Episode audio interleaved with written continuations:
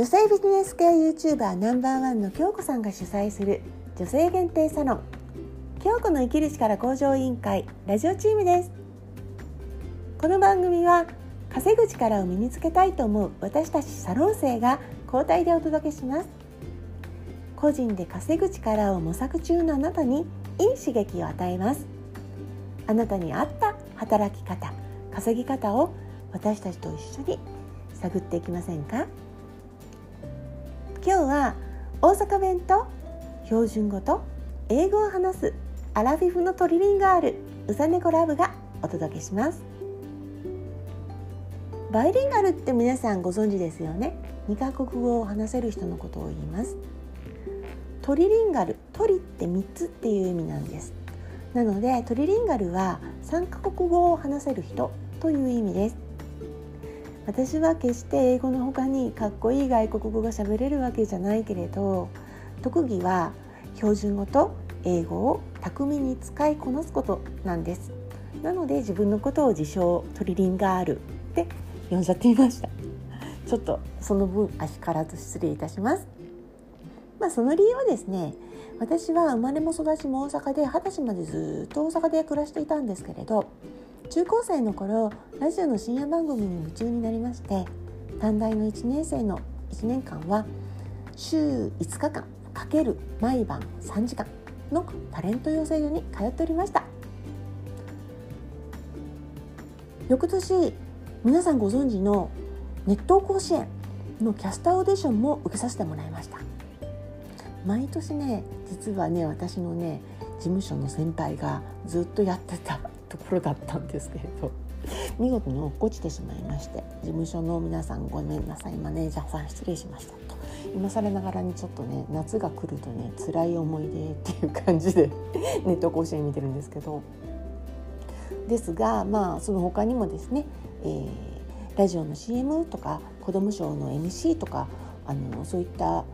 あの経験もさせてもらうことができまして、えー、2年間団体生活を送っておりました。そういった理由で、まあ、2つの日本語をしゃべりこなせるというわけです。で二十歳になった私はですね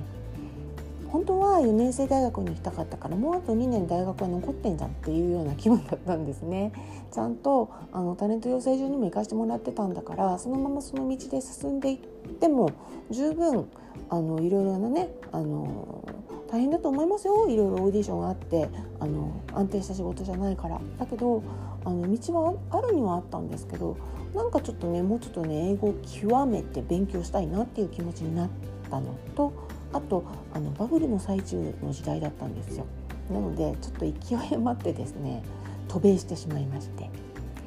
えー、マサチューセッツ州ボストンの Suffolk University っていうところに、えー、留学しました。まあ語学学校を途中経験してからの編入だったんですけれど、あの、まあ、2年生の後半部分に編入させていただいてコミュニケーションマスコミとか、まああのマーケティングとかも含んでですけれど、まあ、広告とかねそういった勉強をしてきました。で4年生の夏には 99.fm ボストンかっこええやん ねあのボストンのラジオ局でインターンをさせていただいて DJ, DJ アシスタントした感じで巻いちゃいますね。えアシスタントや営業事務のお手伝いなんかも経験させていただいて24歳で卒業それから帰国してその後ずっと29年間首都圏で暮らしております。でまああのタレント養成所の経験なんかもありまして私あの本当にあの標準語に化けるのが得意なので自分で言わないとあの大阪の人って気づいてもらえないんです。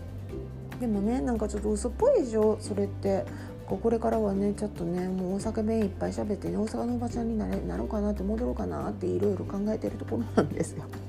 その方が精神的に、うん、いいっていうか私が私らしくいられるっていうか安心感がある？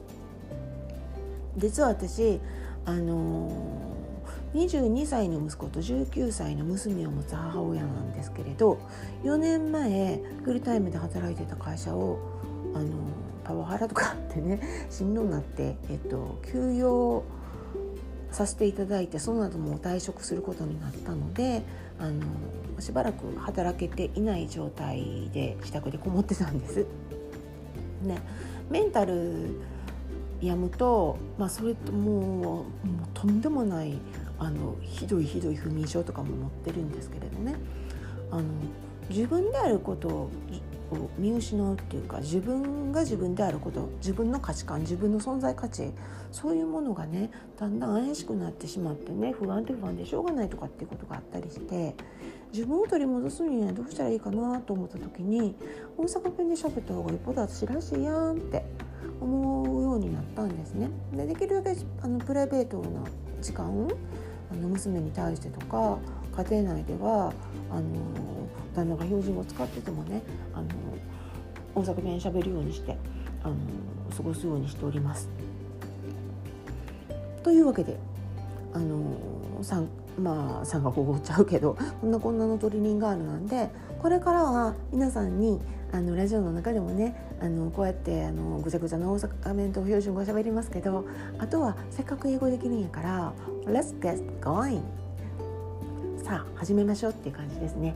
あの皆さんにもね英語のねワンポイントレッスンなんかも含めながらお届けしていきたいと思います。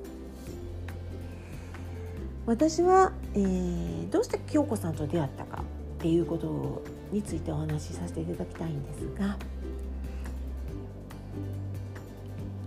二浪した息子が2年前。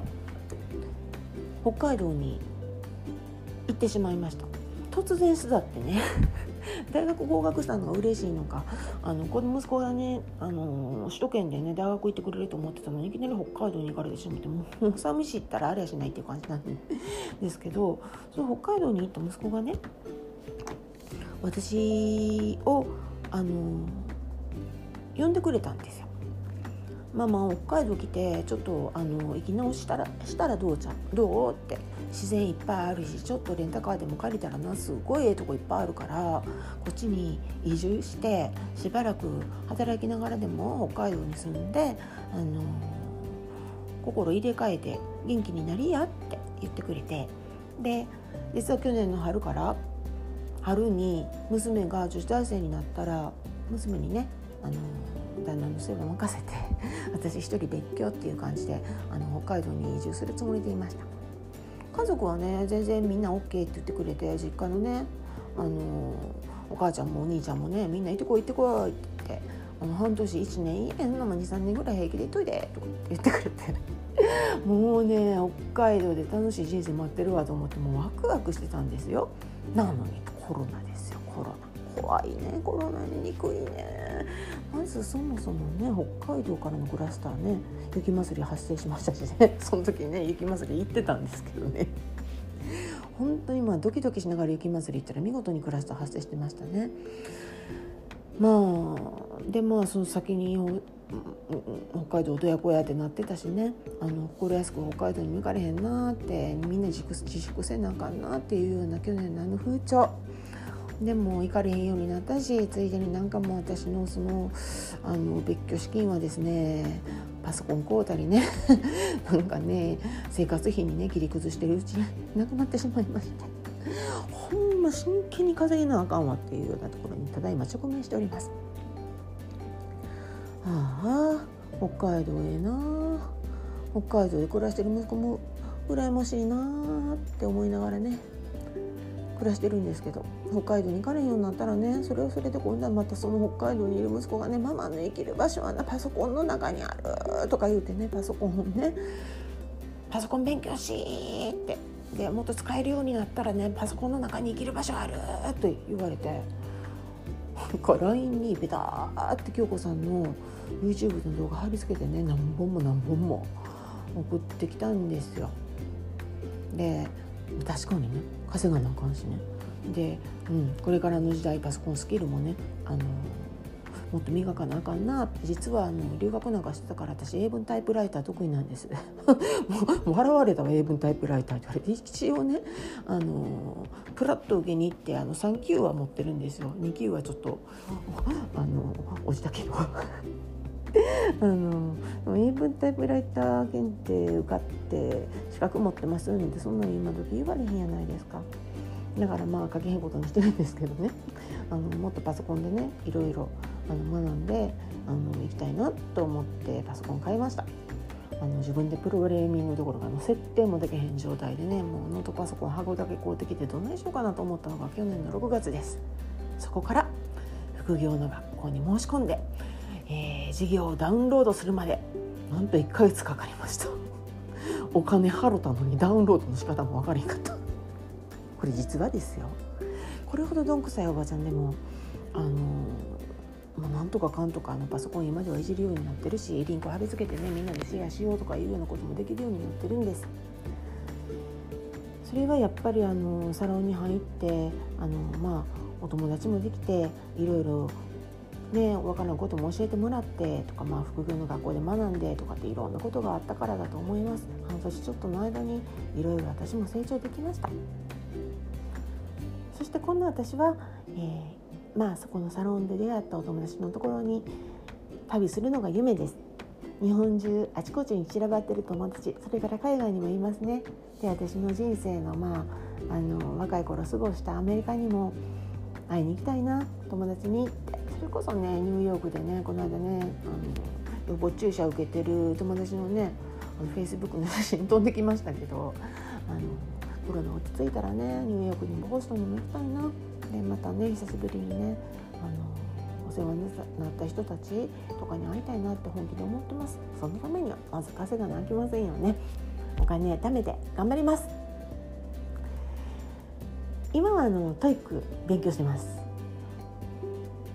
寝る前に。で TOEIC のスコアバチッとね書いて、えーと英語の仕事をねしっかりとこなせるようにもなりたいと。いろいろ模索中の中での一つのアイディアとして思っているところです。そんなこんなの私たちサロン生は私みたいにアラフィフでもめっちゃスキルの高い人もおればあの私みたいにも駆け出しでねもうパソコン開くのも大変やわっていうおばちゃんもおったりとかあのいろんなあのスキルのゾーンの人たちがいるところです。ただみんな前向きに一生懸命未来の自分を変えたいと努力している人たちばっかりが集っています。そして女性限定なので安心です。どうかあの今はまだ下手くそなラジオ配信でも私たちのおしゃべりもどんどん上手になっていくと思うんですね。どうかあの聞きながら成長を見守ってください。そしてもしよかったらあなたもラジオのラジオじゃないわ。サロン生に加わってお友達になりませんか？京子の生きる力向上委員会は年齢不問で女性限定の DMM オンラインサロンです。全国そして海外からも参加者が増えています。副業をやっている人始めたばかりの人興味のある人仲間ができると楽しさもやる気も元気も倍増しますね。今日は京子の生きる力向上委員会のサロン生うさねこラブがお送りしました。毎朝6時に新しい配信をします。また聞いてくださいね。お楽しみに。Have a good day! Bye!